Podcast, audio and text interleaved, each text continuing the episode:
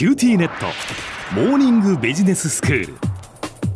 今日の講師は九州大学ビジネススクールで世界の経営環境の変化について研究なさっている村藤功先生です。よろしくお願いいたします。よろしくお願いします。先生今日はどういうお話でしょうか？今日は ASEAN の現状のお話をしたいと思うんですね。はい ASEAN、まあ、東南アジア諸国連合ですけれども、まあ、日本にとっては、まあ、やはりその ASEAN の中心といったらタイになるでしょうからそのまずタイのお話から伺いたいんですが。そうですね、ええ。あのタイっていうのは今軍事政権があの政権取ってるんですよ。はい、これもともとあのタイ愛国党のタクシンっていう人がねうん。首相を務めて、ええ。で定額医療制度だとかねかなりばらまく的な手法なんだけどはい。所得が低いあたりからすごい人気を得てね。ただその軍だとか官僚だとかその知識人あたりと対立してたと。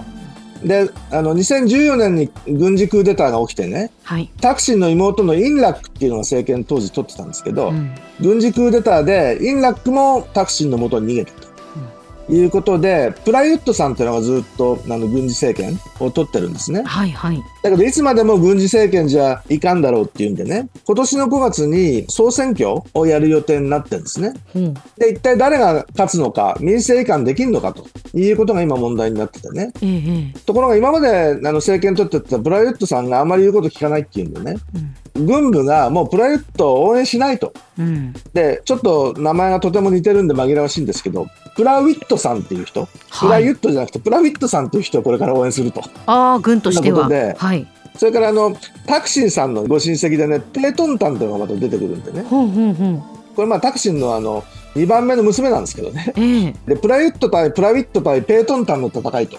はを一体誰が勝つのか。あなるほど、というのが5月の総選挙。うんで問われてると。ええ。で一体あの民政移管できるのかと。うん、そうなんですね。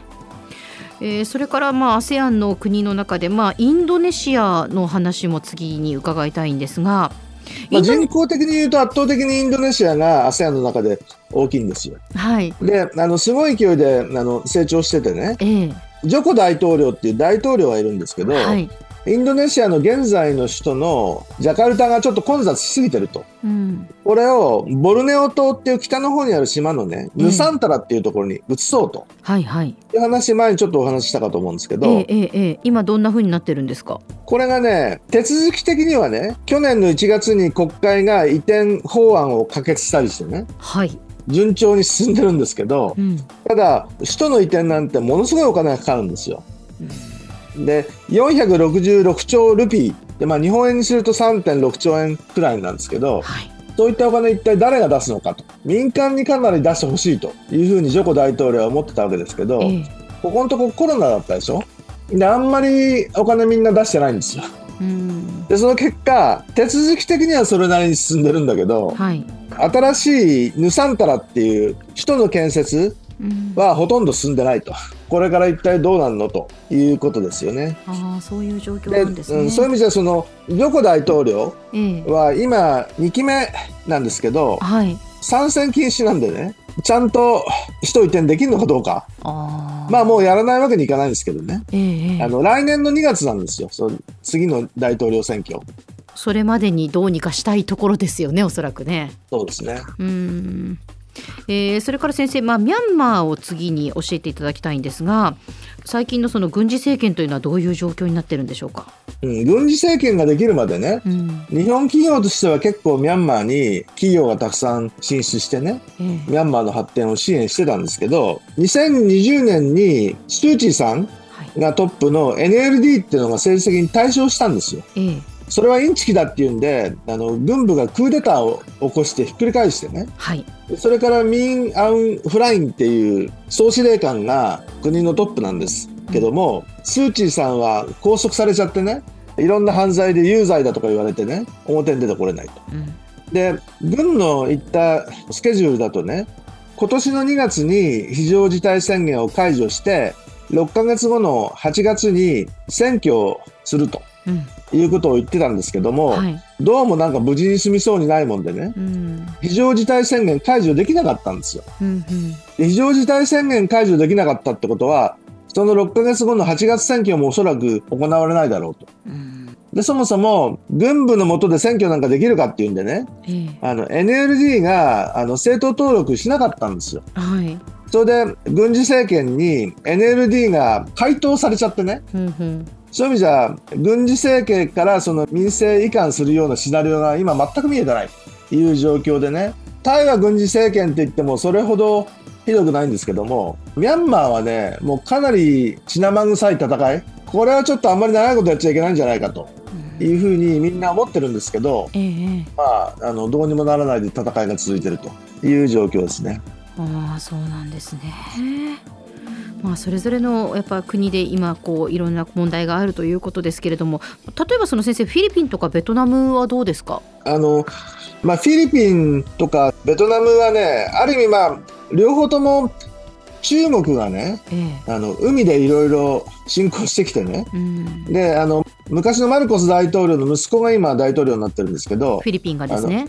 フィリピンで,、ええ。でアメリカに接近しつつあったりとかね。はい、ベトナムはまあ共産主義国なんですけど、うん。グエン・フーチョン書記長っていうのがいてね。この人がいろんな人と一緒にやってたんだけど最近権力が集中しつつあるというような状況で、まあ、最初の頃はあの他の国じゃなくてベトナムにみんな産業を集中しようみたいなことをやってたんですけど、うん。経済が世界的にあの減速しつつあるもんでねベトナムの成長も減速しつつある。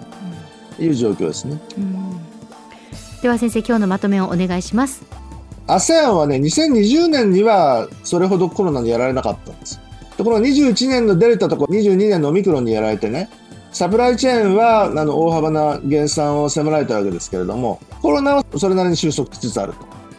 ただ各国ごとにねさっきちょっと申し上げたあのタイの軍事政権が5月の総選挙でどうなるかとかねインドネシアのあのボルネオのヌサンタラへの移転計画どうなるかとかねまあフィリピンベトナムの海の中国との争いが一体どうなるのかとかね、それからミャンマーのあの軍政はこれから一体どうやって民生化するのかとか、そういった問題がまだ見続けなきゃいけないという状況です。今日の講師は九州大学ビジネススクールで世界の経営環境の変化について研究なさっている村藤勲先生でした。どうもありがとうございました。どうもありがとうございました。